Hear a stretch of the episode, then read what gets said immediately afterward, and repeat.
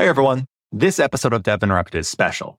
It features a panel of talented engineering leaders who joined us at our Interact conference. Their goal? To help us understand what it means to lead a team through difficult times. We hope you find today's conversation as thoughtful and compelling as we did. The team here at LinearB applied some of what we learned from these amazing leaders to our own teams. We hope you can do the same. When times are tough, engineering leaders need as much help as they can get. LinearB helps dev teams continuously improve by providing correlated data, context, and automated workflows that help streamline code delivery and improve developer experience. Learn more at linearb.io and check out our free tool Gitstream. Gitstream is helping developers everywhere merge their code faster by revolutionizing the pull request review process. Every pull request is different. It's time we start treating them that way. Download Gitstream for free and learn more at gitstream.cm. Now, on to today's episode. Welcome to Interact in our Leading in Uncertain Times panel. I'm your panel moderator, Conor Bronsdon, co-host of the Dev Interrupted podcast. It's no secret that this year has been difficult for many companies. The news has been filled with stories about a shifting macroeconomic climate, hiring freezes, layoffs some places, and difficult times make great leaders.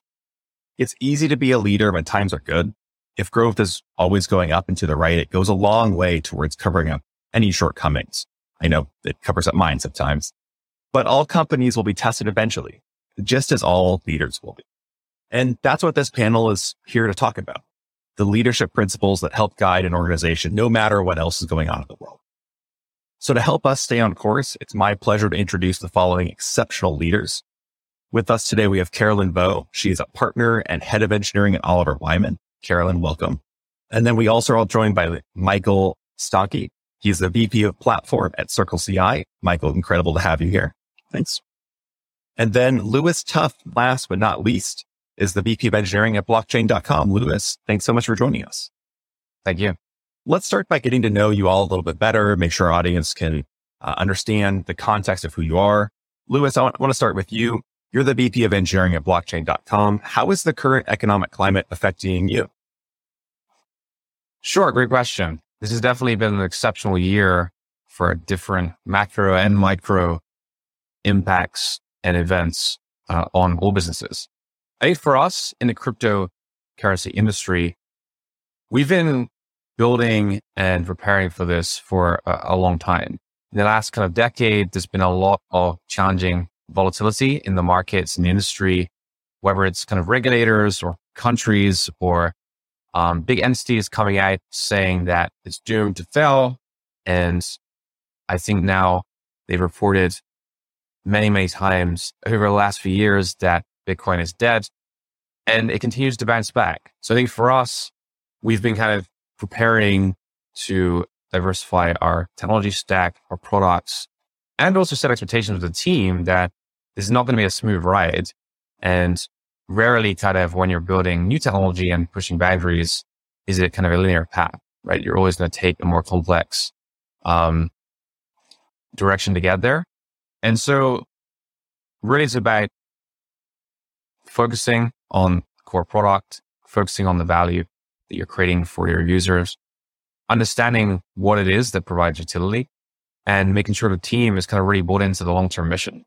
That makes sense. And I think it's something that Michael can probably speak to as well. Uh, Michael, you, before you became the VP of platform at Circle CI, I know you were at Puppet for eight years. You've been on that forefront of building new technology and innovating.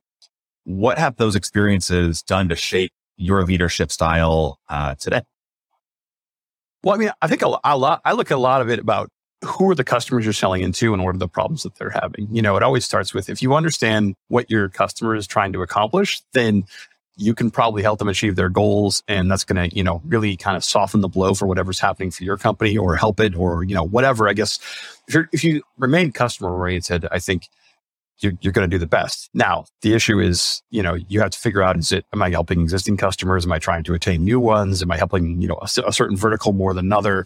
So there's a lot of nuance in there. But I think, you know, as I look back at the last 10 years of working in developer tools in one way or another, efficiency doesn't go out of style. And so, you know, people want to be more efficient. They want to get, they want to be more productive with what they have. And so you have to kind of focus on how can you show that to your customers and how can you really double down on that? I think, you know, when when the economic times aren't so certain, you have to kind of say, okay, we're going to focus and we're going to peel back on maybe some of the bigger bets that we were going to take, or some of, you know, we're not going to do every bet or every little small bet.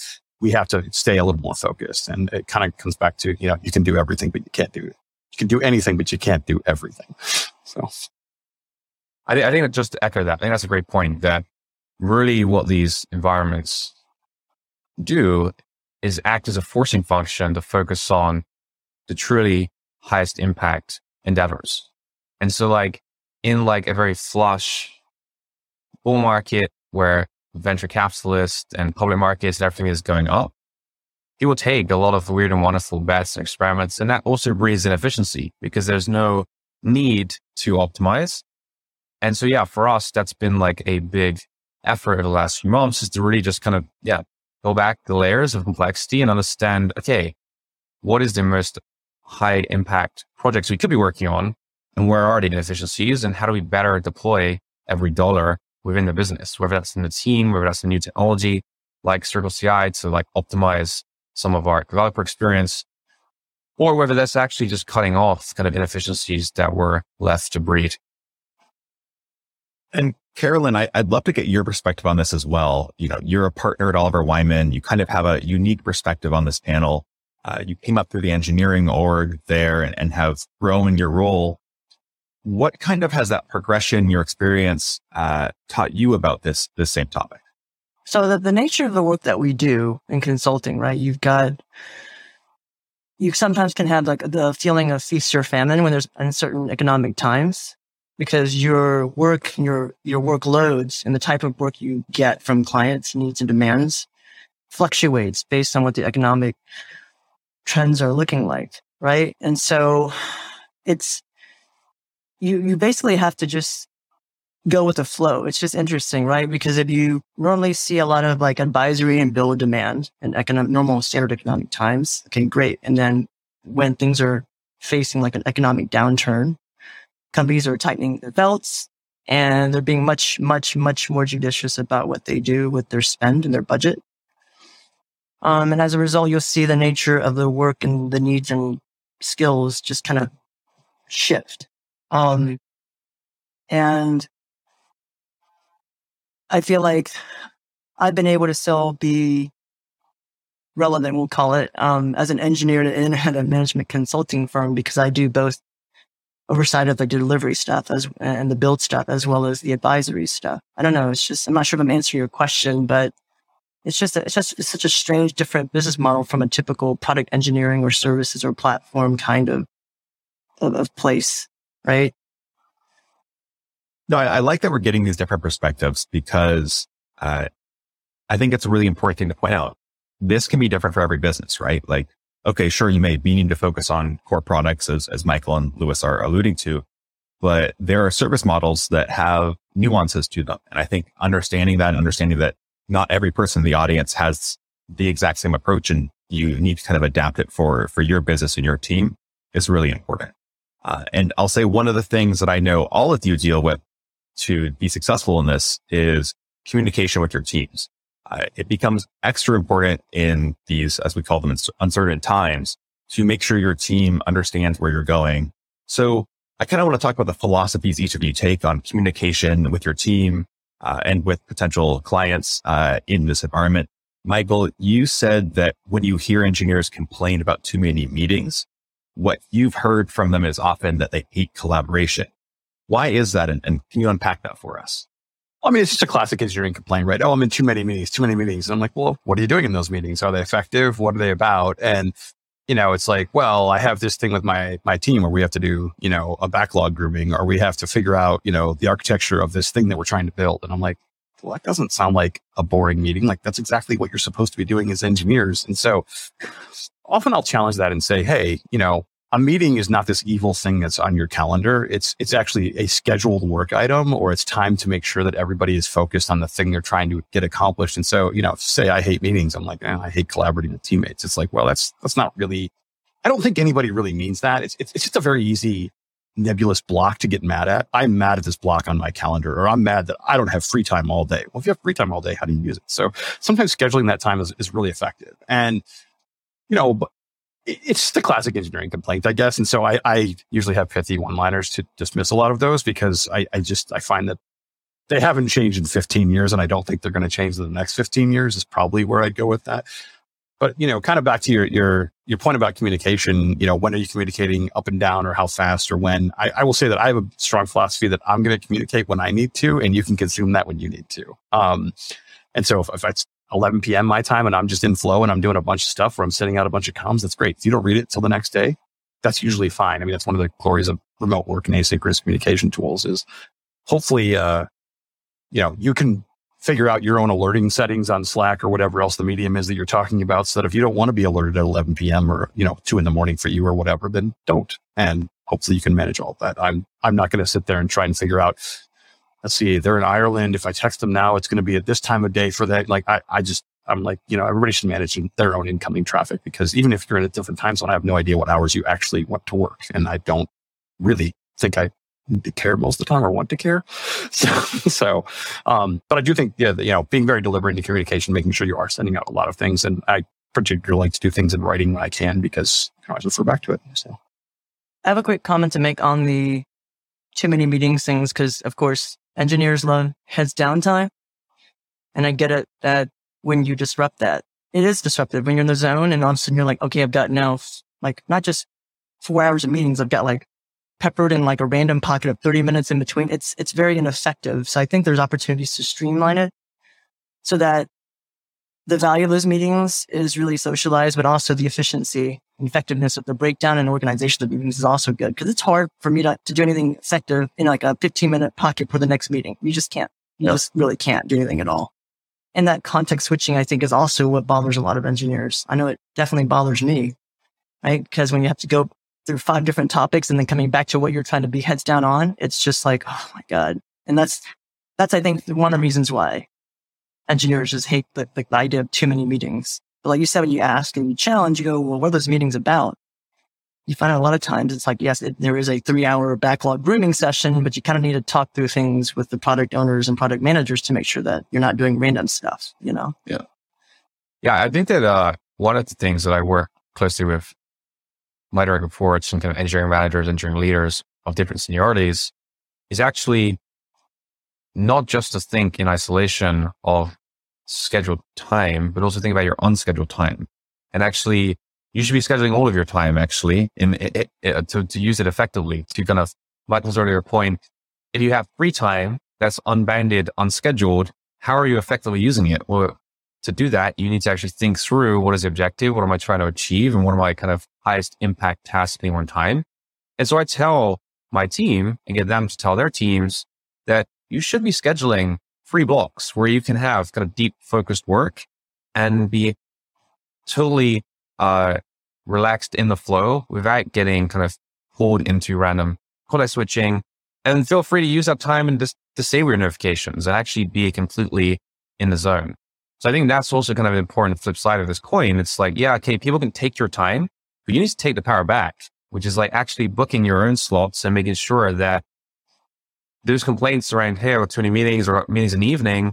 The first question I asked them was like, did you tell the person that you were unavailable at that time? And often the answer is no. It's like, well, yeah, put in a block of time in that evening to say, hey, I'm busy. I need to do some personal errand or I need to focus on some work that has a tight deadline or I want to just focus on like debugging an issue. If you do that, put that context in there, most people are reasonable. And I like to kind of lead with that most people are fair and reasonable. And if you make that assumption, mostly it rings true. And, and so I think, yeah, a lot of times just giving, giving engineering leaders and technical leaders, especially those early on in their careers, the tools which they can then apply to be, be more effective and efficient.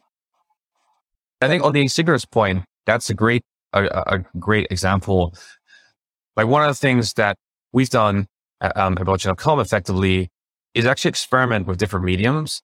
I think to Michael's point, like I definitely am aligned that it's better to over communicate and then have the receiver or consumer decide how they want to filter the noise. I think that's a, that's a great way to think it through. Um, I, I guess I'm curious in relation to the uncertain time side of this. So, you know, times might be tough. How do you over communicate to make sure that your teams uh, have the information they need to feel comfortable and kind of go beyond simple like project communication on a day to day basis, but also I would say keep morale up and make sure folks know that you're, you're moving in the right direction. Not sure who you were asking, but I'll step in. Uh, yeah, all you. Yeah. So, I mean, I, look at this a couple different ways. Is one is no matter where you're at and what business you've been in, times are always uncertain. Um, and they're just to, to, degrees of uncertainty. It's like, okay, maybe my business is not doing great, but the overall market's doing great. Or maybe I'm trying to find product market fit when other people aren't, or I'm, um, trying to navigate entering a new market, you know, a, a, new country. And so that's uncertain how that's going to work or, you know, what, like, so there's always a degree of uncertainty to, to, to handle.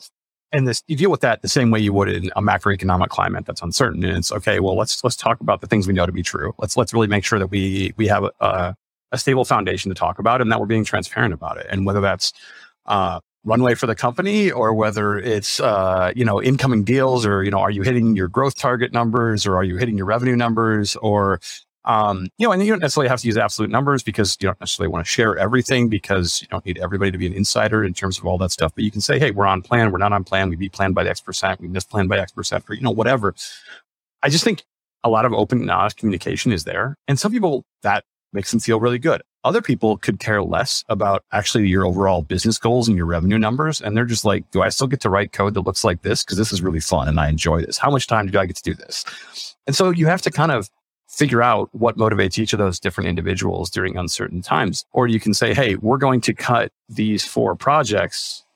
Um, and people are like, hey, do I still have a job? And you have to answer, be able to answer those things right away. You're like, yes, you do, or no, you don't, or yes, but you're going to be reallocated over to these other, you know, main priorities or, or, or whatever. And I just think, you know, change is pretty consistent. And so we have to, we have to figure out how we deal with that and manage it across, uh, you know, a large set of humans that are, that are doing great work for us. And it's, how do you talk about that change and how do you make them as comfortable with it as possible? But also remember that I, as a leader, it's it's kind of easy to look at a big picture and say, well, this is how it looks perfectly when I draw it all out. But then you have to think about, well, who are the, all the personalities that are involved and how do they interact together and, you know, maintain that level of empathy for every single person there. I often try and sit, okay, if I was sitting there looking at, looking up at, at this org chart or looking up at this change that we're about to make. And I was this engineer, you know, a level two engineer who's been out of school for maybe three years what do I think about this? And I think, wow, that VP is a jackass, doesn't know shit. And then I'm like, well, maybe I should do something differently and, or at least be able to talk about this more intelligently so that that person has the context that I care with me.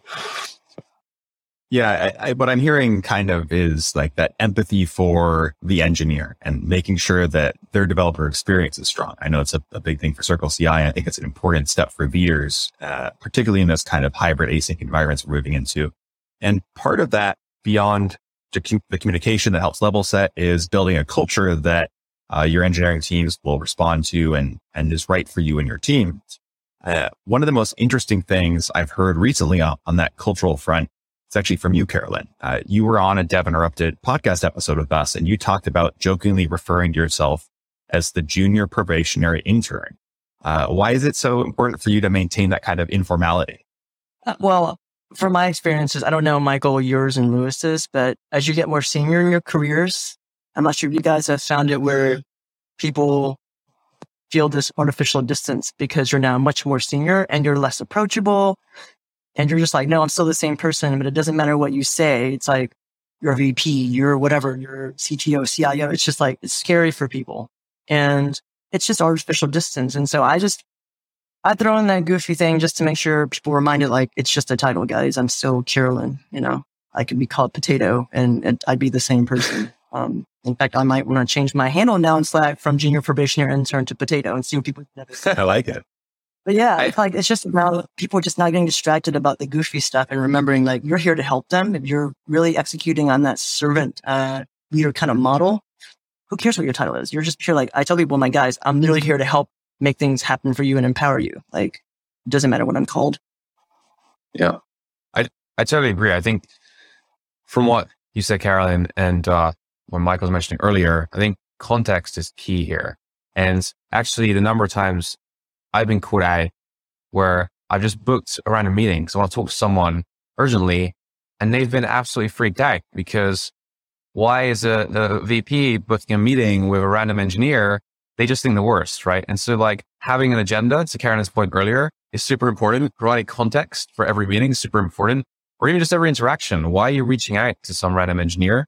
And hopefully you do that often enough that it doesn't become this kind of freak event, but you always get kind of new engineers joining that maybe don't know the culture yet and have had a different experience in a previous environment where, yeah, they do have that distance. And that often is the case in kind of more uh, well structured corporate environments. And so they're moving into kind of a startup scale up world and they suddenly get access to all the execs, whether they're in engineering or not. That's kind of a new concept and a, and a new uh, paradigm. And so, yeah, I think Absolutely. just also we have to be conscious of the fact like how we kind of set up those um, boundaries and, and, and how we break down some of those boundaries is, is super important. So yeah, I, I love that idea of just like, yeah. Yeah. You're looking around that head with like the new people because they don't know you. And I know that some new people have definitely told me like, yeah, I was told to meet you and you know, you, you were scary. I'm like, why? And they're like, cause your title, you're, you head engineering, you're a partner. I'm like, oh my God, you know, it's just, it's crazy, right? I'm like, so the new people were like scared. I'm like, there's nothing to be scared about. It's, that's why, that's why I feel like that thing is so fun. Cause I know some people definitely have said, oh my God, I love your new people was like, oh my God, I love your, your handle on Slack. So it's clear from yeah. that. It just conveys already. You can create yeah. and talk to one more weird, serious, creepy, you know, senior person. I'm, i might be creepy. I don't know. I can't. I can't exactly. yeah. Well, I mean, I think I think we've all fired out to be creepy. you can't just dismiss the, the automatic power dynamic that comes with having the title, though. And I think, like, as much as I try and distill it or minimize it, it's still there. And I think that that's something yeah. that I try and keep in mind. And it doesn't make a lot of sense to me because that was never me when I was, I, I will say I had very little respect for authority when I was at IC. Um, so it didn't actually mean much to me, but I doesn't mean it doesn't mean a bunch to other people.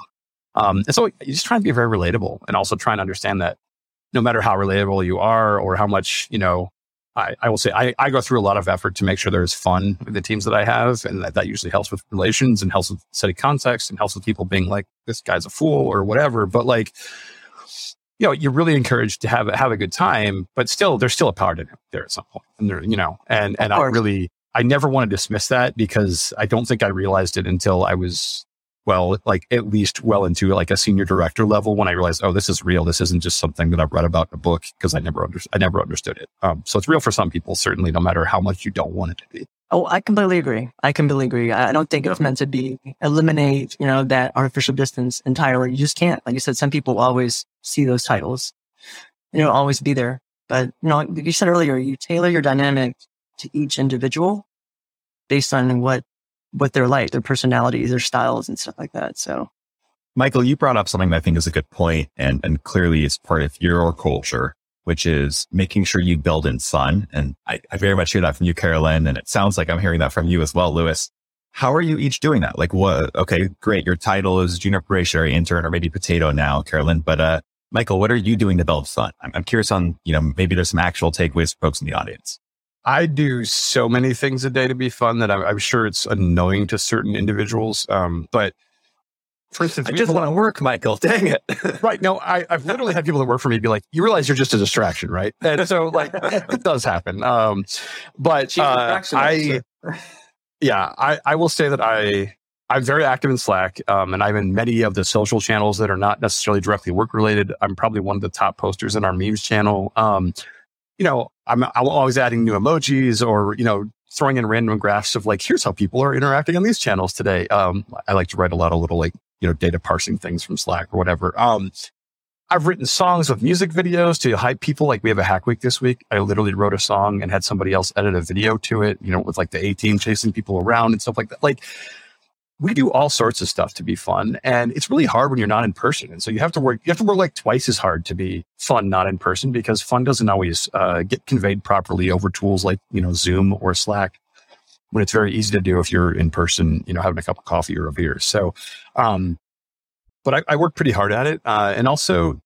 just at the start of a meeting, you know, hey, here's a fun thing that I learned today, or here's something, or, you know, posting in the random channel, like something completely random or out of context. Just let people know that, you know, hey, you can shit post in my DMs too. It's not a problem. So, Lewis, what about you?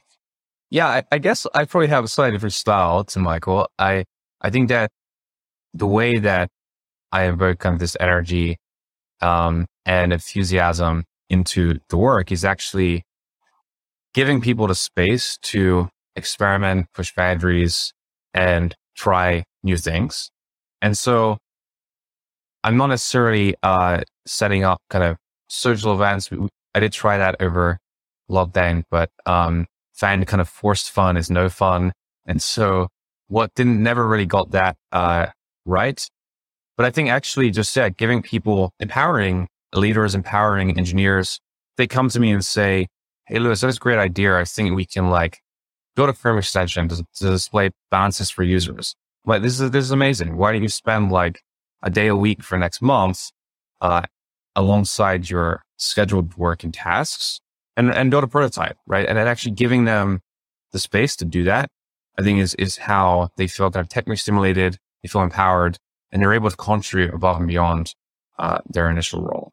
I think that's kind of how, how I think about this and, and the way I've kind of approached this is like, and it goes back to earlier point about intrinsic motivators, right? You need to understand like why are people here? What's their intrinsic and extrinsic motivators? And how do you best curate an environment and context where they're going to be successful? They're going to feel fulfilled and they're going to be engaged. And I think, yeah, in, in some cases that may be doing kind of fun, wacky social events like in other cases, it's just giving them the time to like learn a new language, try a new library framework, or just like build a new utility. Yeah, I think I'm in the middle of both of y'all because everyone defines fun in such a different way. Um, and sometimes it'll be the people that go, I want the time to just tinker and get some Kaizen time and just play with Rust, you know, that's fun for them versus some other people like, I want to go rage at a happy hour, you know, for the next four hours on Friday. And so it's just, it's different. You got to cater to different groups. And so yeah. understanding what, how different people and the different groups define fun in engineering is important. Like sometimes it's little micro gestures of fun. Like Michael, you do fun things on Slack or whatever. I did that too. I'll hop in like a, would you rather random question for people? Like, would you rather swim through an ocean of corpses would you rather swim through an ocean of raw sewage? You know, it's like just random stuff like that, right? It's, I see Michael's like, what? I was saying, it's like, it's random. Other people are like, this is a terrible game. it's, it's not fun for you, Michael. Clearly, clearly, but it's not fun for other people.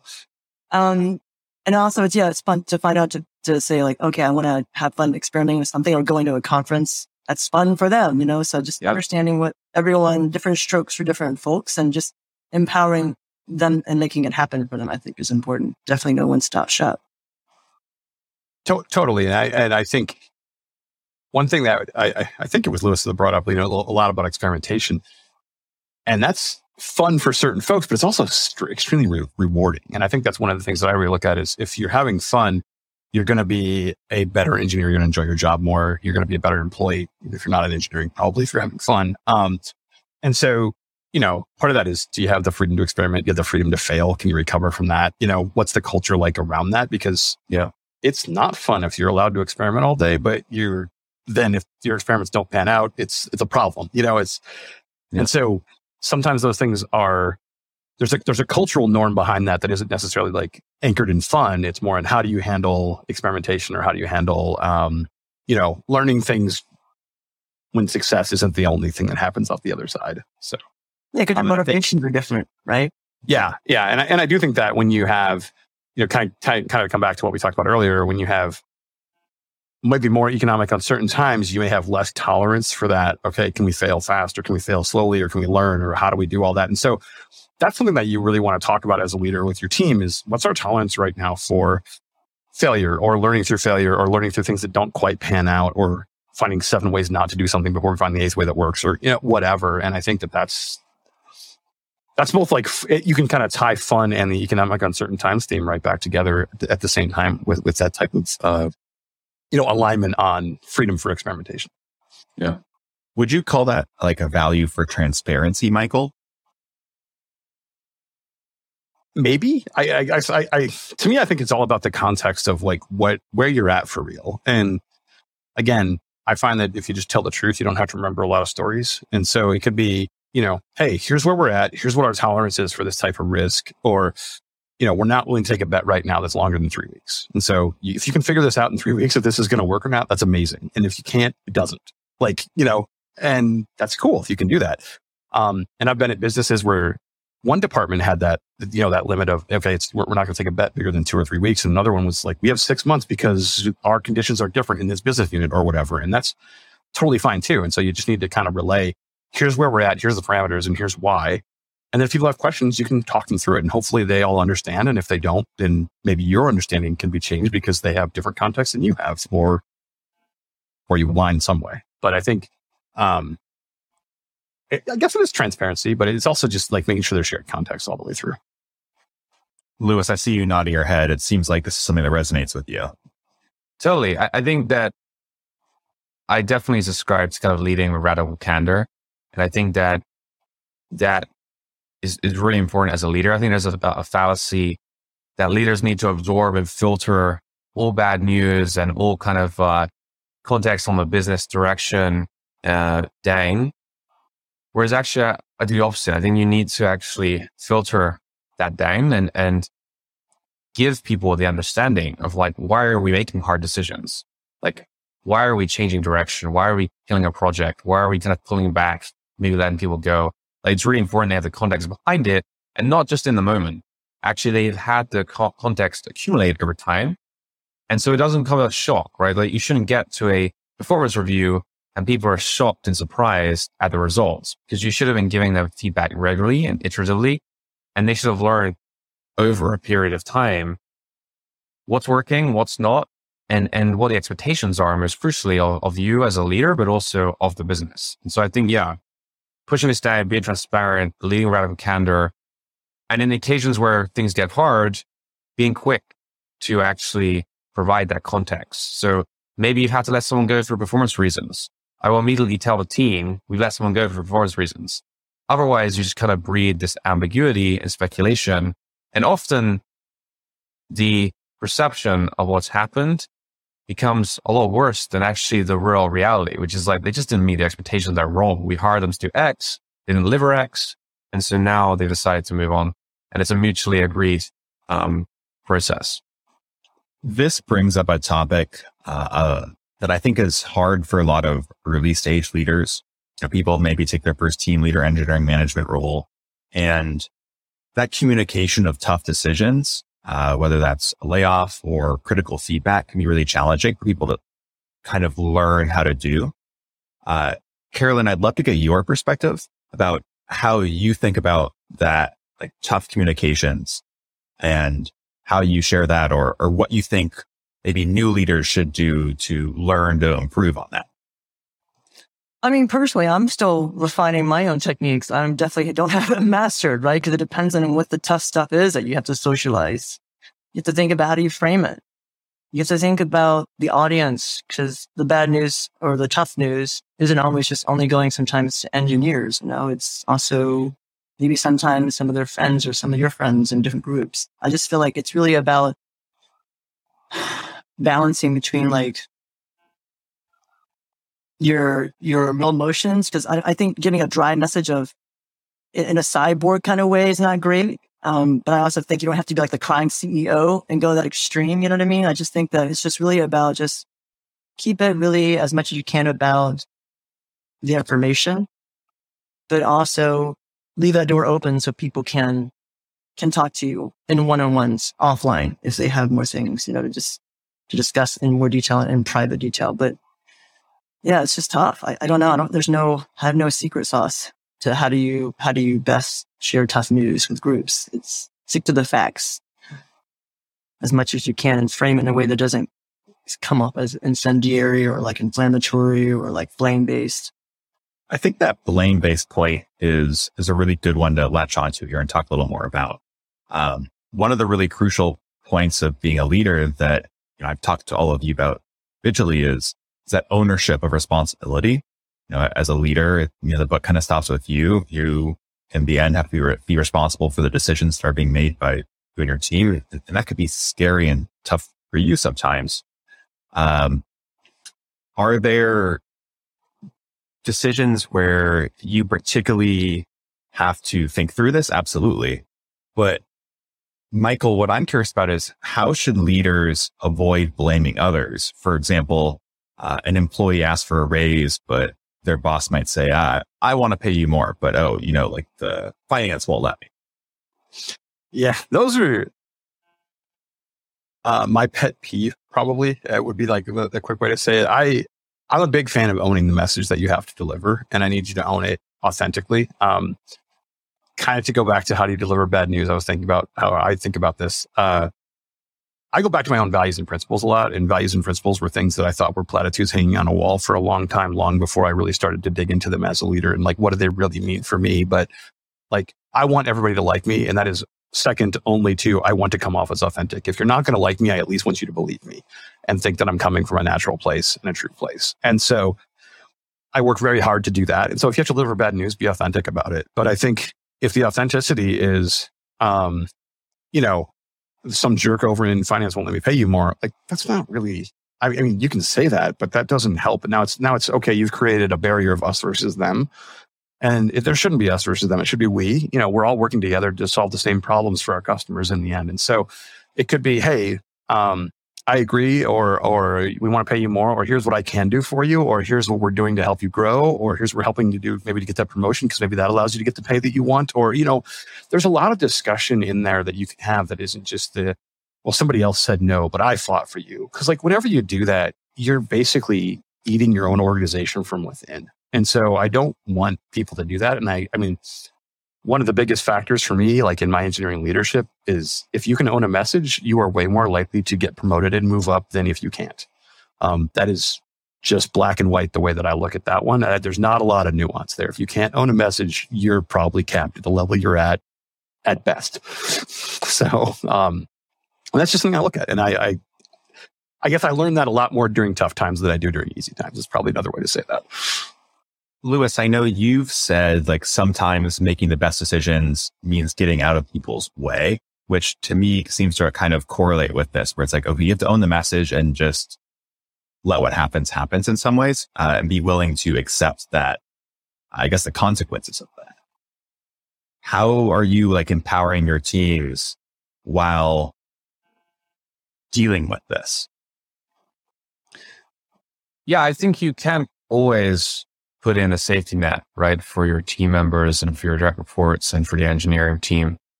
I think you have to let them make decisions, own them, and stand by them in that process in both successes and failures. And so for me, this, this really kind of translates to I may not agree with every decision that is made by direct reports, but I'll stand by and advocate for them all the same because ultimately I know that we as a company or we as a team will benefit from the process and not just the outcome. Right. And I think that's kind of a really important distinction is like, it'd be very easy for me to go, no, I've seen this before. Like, let's just skip to the right way or, or the way that I think has the highest probability of success. But they don't learn through the process. The team doesn't learn through the process. And you've actually taken that opportunity away from them. So I think that's kind of an important uh, lesson that I learned and I continue to kind of catch myself and, and stop from kind of jumping in at times where you have this knee jerk response to want to fix or solve. And as engineers, we often believe there is a solution for every problem. Um, and I think sometimes you have to let it play out. And, and that's the best path forward, actually. Yeah. I mean, humans, particularly engineers, are amazing pattern recognition machines. And they also kind of look for patterns even when they might not be there. And even if you've been through the situation two or three times before, the variable set is different. And so even though you think it looks a whole lot like something you saw before, the inputs might be slightly different, which could lead to slightly different outcomes and out and outputs. And so you can't always just rely on, I saw this before. Here's what the enemy looks like. Um, and so you, you, know, with a new group of people or a new, a new set of scenarios, you, you just want to have that play out at times and, and walk people through it or learn through it. And again, if you don't agree with it, can you still commit to it and do it and, and, and work with the others? Exactly. And, and don't tell everybody that you didn't agree. yeah, exactly. And then actually to, to your point about people wanting to progress in their careers, if they learn that lesson early on, that you don't, you don't have to agree to give it your all and best effort to make it a success, right? And the, the individuals that I've seen that are very opinionated and very stale in their thinking, they, they have one dimensional thinking are the ones that, that ultimately will stop themselves from progressing. This brings up a good point. You know, we want to enable our teams to progress in their careers. It's important for retention. Frankly, it's important for hiring and, and getting talent to people to want to come work for you. Uh, how are you thinking about growing your team members as individuals within their careers? Uh, if you maybe want to start off.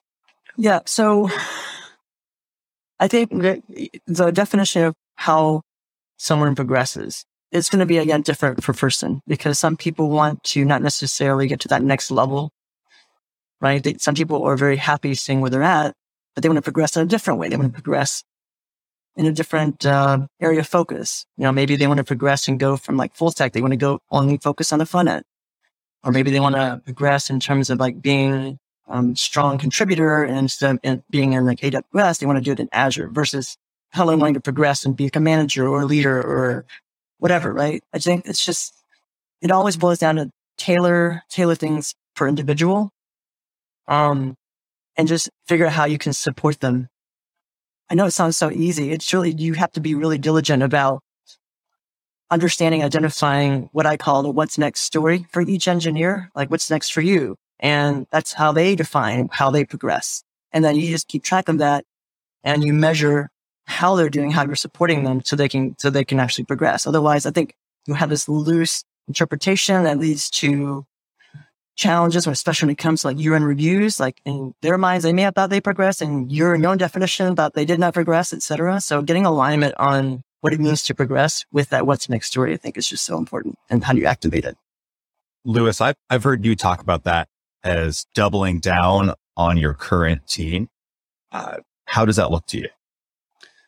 Yeah, so I, I agree with Caroline that I think that you really need to think about who are the, the folks in your organization that are embodying and driving towards the company values, the key principles, and being kind of exemplary in their approach and behavior and progression. And then ultimately connect them with folks that want to progress in their career. Because I think having a reference example, having a mentor, having a coach, both internally and externally is hugely valuable. And both of them benefit from that relationship. And I think in an asynchronous world where everyone is remote, it's much harder for individuals to find these, indiv- uh, these individuals within the company. And so one of our roles is to actually do that pattern matching, right? And, and, matchmaking and, and, make sure that, oh, wow, you want to grow to be a manager of managers and, and multiple teams. Well, this person has just done that over the last year and been highly effective at it. And these are some of the key attributes that are doing well. Why don't you spend some time understanding that process? And, and here's a few things you start asking them about, right? To bootstrap that conversation. It's like the number one thing that I'd always recommend um, aspiring leaders to do is, is seek out a mentor and if they're unable to themselves, I, I will help them with that process because I, I've had mentors and continue to have mentors throughout my whole career, and they really have been hugely impactful in my decision making, my career progression, and just in my network. And so it's an invaluable tool. It's something that doesn't require much to kind of get started. It takes a lot to kind of build that relationship, but it doesn't get, take a lot to get started. And it identifies the key people in the, in the organization that you should be connecting with. You should understand how they operate effectively. And so that's kind of what I, what I mean with doubling down. It's like identify those key individuals, make sure those that are aspiring regress, know who they are, connect with them and seek that mentorship, whether it's internally within the organization, if you're large enough or externally in smaller teams. Michael, I see you nodding your head. Seems like that aligns with your thought process. Yeah, I don't have much to add there. That was pretty great. so, great. Uh, what if we flip that? So, okay, this is all about retaining and enabling the folks who are in your organization. How are you all seeking to acquire new top talent uh, when you do have the opportunity to hire? I mean, I like to jump in on interesting problems. Uh, you know, if if people are interested in the problems that you're trying to solve, they they can get pretty excited about it. I mean, for us, we run at a pretty high scale. Um, you know, we're not Google and Facebook where we have to reinvent protocols, but we are not able to use uh, off the shelf tools like in default settings. We have to tune them heavily and tweak them and be deeply experts at them. And even then, we're still learning, you know, about weird configuration options that if you have this set and this set at the same time and you, you know, run more than 300,000 transactions in the last 10 minutes, then this can happen. And it's like, oh, wow, that's interesting. Um, and so there's just a lot of problems that are really fun to solve. And so if you're looking to attract somebody, you can say, Hey, this is an interesting technical problem. Here's a space that we can go pretty deep in. Um, other people want advancement. And so you can say, well, we're a, a fast growing company. So if there's a thing that you want to be doing two years from now, um, how would you feel about maybe having the opportunity to do that in seven months versus two years from now? Because sometimes those things pop up and we take chances on people or whatever. And it, I mean, you have so many different options for how you sell an opportunity to somebody, and I I usually try and look at what I think is motivating them as I as I get a feeling for them through the interviewing conversation or through you know even even reason, reading their resume or if they have external blog links or whatever you know depending on the the level of somebody that you're trying to bring in. But for for engineers, it's usually the fun technical problems. For leaders, it's the fun organizational problems that come with a growing and dynamic business. And um, you know, it, it's uh, I, I, guess you do tailor it to individuals, but it's also um, you end up with kind of common patterns in a lot of those cases. I guess is what I would say. I I, I go back to the same well a lot. uh, Lewis or Carolyn, do you have any thoughts on that? It's okay to say no for the record. I do, but I didn't know Lewis would. You were, Kevin, good, good for Kevin, please. No, you, you you seem like you're ready. I, I can see you're you're you're you're formulating the words in your head. Go for it. well, I, look, hiring is hard. And so, yeah, this is something I think about a lot day in, day, day out and, uh, and when I'm sleeping. I think that there is, you have to get creative to stand out. If you're not going to be paying the most in the market, like the FANGs or, or, or you don't have like super liquid equity, like the FANGs, there's like, you have to really focus on like, what is the profile of individual you need? And then, like Michael already says, tailor the interview process tailor the JD to that individual and seek them out in areas or communities where they operate, right? Like if you're trying to hire someone to build an NFT product for you, you probably want to go and seek them out in a Discord channel around the latest NFT collection that has been launched, right? And so going to the communities where they are, supplies for any kind of technology or, or product, I think is, is really important. And then through the interview process, needs to be high energy, needs the right people on the interview loop, and you need to be constantly iterating on it. Like the last thing you want is to burn out your internal team doing uh, like 10 interviews a week and they just have like super low energy. They're just looking forward to the end of the interview process. You need to switch them up. You need to like look at the stats because yeah, sometimes you see that people are failing on the same person. And actually it's your fault because you made them do 10 interviews a week for the last four weeks and, and they're just sick of it. And so like, I think you have to kind of keep adapting and be creative. And look at different ways that you can tap in to, to this talent and then be very clear on what the sell is. Like what, what is it that is exciting about the opportunity? As Michael, we're offering at huge scale. We're using technology have to build in house and the grind up. Like these are kind of interesting distinguishing factors that really kind of allow you to stand out. I think that that's really what I kind of focus on and what we focus on as a team is like pulling out those key attributes, pulling out those key differentiating factors and making sure they're at the forefront of, of the minds of everyone that's interviewing. Yeah, for me, oh, I just, it, it's such, it's still a competitive market, right? And you have to get super creative about and be deliberate again. I'll use that word again and again. How you do your reach based on how you want to grow. So, for example, one of my big areas of focus is I would love to get folks who are diverse. I would love to get more women engineers. I would love to get more black engineers. And you've got to really tailor what you have in the JDs. You got to tailor how you convey your culture in social platforms like Instagram or, or your website or LinkedIn. You just got to go to the right, like you said, like you want to find NFT folks, go to the right crowds and meetups, et cetera, where those folks are really convening, right? I tell people all the time, like, don't go to a don't be a vegan and go to a, a, barbecue restaurant and then complain that there's a lot of stuff for you. If you know it's a barbecue place, what did you expect? Right? Change up. If you want to go with vegan food, go to look for, you know, where what the vegan options are. So it's it's such a an on like ongoing, constant thing. Like you said, it's in the back of your mind, Lewis. It's in the back of mine all the time. Like, how do you reach the types and profiles of engineers that you want to grow your your organization with? And it goes like, and, and Michael's stance, he's talking about like, yes, some engineers love to, to solve interesting, complex problems. You can convey that in your JD, but you can also put yourself out there again, convey the culture of innovation and, and, complex problem solving with things like your blog posts or your, or things like contributions in podcasts, etc. Right. There's so many different ways to reach your different audiences. There's no such thing as a one stop shop. You do have to constantly iterate on the languages of those JDs as well as where you try to increase your pipeline of candidates. Since there's, there's great success we've seen partnering up with, um, a recruiting company that, that specializes in finding diverse candidates. For example, we've seen already huge success. Uh, with that company alone, I've already seen more female and black candidates than I've ever seen from other companies that we've used. So again, be deliberate about who you partner with as well. Carolyn, I'd love to know who they are. Please send them afterwards. Happy to. Happy to. I definitely hear a lot of similarities in how you're all thinking about this. Um, problem solving, uh, making sure that you're identifying the areas to approach. I guess one, one final question on this. Um, do you think right now, given the uncertainty economic climate, it's a time to kind of sit back and, and be less aggressive on hiring? Or are you on the opposite end saying, okay, now's an opportunity to attract top talent and retain them?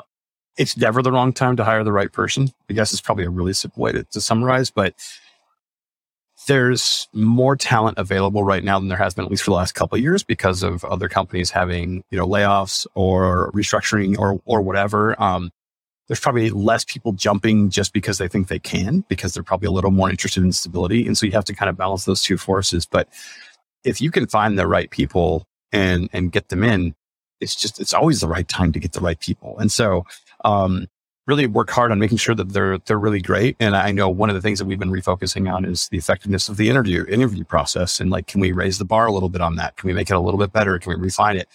You know, when you're not trying to hire, uh, 30 engineers a month, you can get better at it by slowing down. And so, um, you know, this is a, it's a good time for a lot of companies to kind of reevaluate all those processes. And like, you know, you have probably a lot of notes and things that went right and wrong in the last several hires you did. How do you make those truer? How do you make them more effective? And I think, uh, you know, for me, it, there's there's a couple things. Is is it's it's about retaining the people that you really want. How do you keep them? How do you make sure you they know and feel appreciated? And it's not always just monetary. Sometimes it's other types of recognition or uh, new opportunity, responsibility, whatever. Uh, are you dealing with people that aren't keeping up very well? Are you having the tough conversations? Are you raising the bar on where that floor is? Um, you know, are you are you being very clear about expectations and are people meeting them or not? Um, and you know, it's kind of are you being more efficient with your dollars all the way around through through the hiring process and and the retain, employee retainment process? But um, it's never the wrong time to hire the right person. I guess is what I'll what I'll summarize with. This is actually a conversation I, I have often with engineering managers and leaders is like, you should never stop hiring because like the stop start process is actually hugely detrimental. And so you should just continue to build your network, continue to talk to candidates. Some of the best candidates I've hired, I spoke to them like 18 months prior, right? And started off that process. And then over that time, we checked in, the company evolved, the org evolved, and then the right role came up and they were super excited to jump ship. So I think like investing early, especially if you're new to engineering leadership and starting those conversations because it'll pay off dividends in the future. And so like, even if your company says, Hey, hiring freeze six months, you should continue to have those conversations because when it opens back up, you only want to jump on that and have that network primed and ready to go. I love it. A very proactive versus a reactive kind of stance. I love that. I feel like companies are very short sighted and they'll go, Oh, no, everything pause indefinitely. And then it, they don't send the message from the top saying, however, keep, keep those that look promising warm, right? And, and stay yeah, exactly. so that will look up. Another thing I like to do is even though there are hiring freezes sometimes, if I meet someone or someone submitting a resume and they just look and sound amazing, I will put that fight up and say, Hey, if we lose this person, we're idiots. This is why. This is how they can contribute to the org. Here's what we can have them do like day one. You know what I mean? I will make that fight saying, if you lose this person, that's insane and y'all look crazy. So, you know, I, I, you know, everything always has wiggle room, as you found out. Yeah. that nothing is ever set in stone. But yeah, I love like yeah. relationships I, warm until things open up is a good default. Yeah, I also think, you know, if you're trying to, to move mountains, you know, to get somebody in the door, keep in mind that those same people already work for you and make sure you're moving those mountains for the ones that are there already to Mhm. make sure that they're getting Oh, so uh, appreciated and rewarded. And um, it's very easy to look at the next new shiny thing and not always, you've always, you've always collected, already collected or whatever. And I, I want to be like, I, I think employee retention is super difficult and I, I, I work really hard on it. I feel like we've made a lot of good improvements over the years, but, uh, you know, there's no perfect formula there. So I, uh, whenever I think about, okay, I'm willing to go to the extra mile for this new person. What have I done for the people that are here? That's always the, the Mhm. thing that I, have, I, I try and balance that in my head constantly. Yeah, I, th- I think that the generalized principle that like I take away from what Caroline and both said is that there's always exceptions to rules, whether it's on retention or it's on acquiring new folks. Like you should never just be bogged down by the current constraints. If you are passionate enough about it, you should push through those boundaries.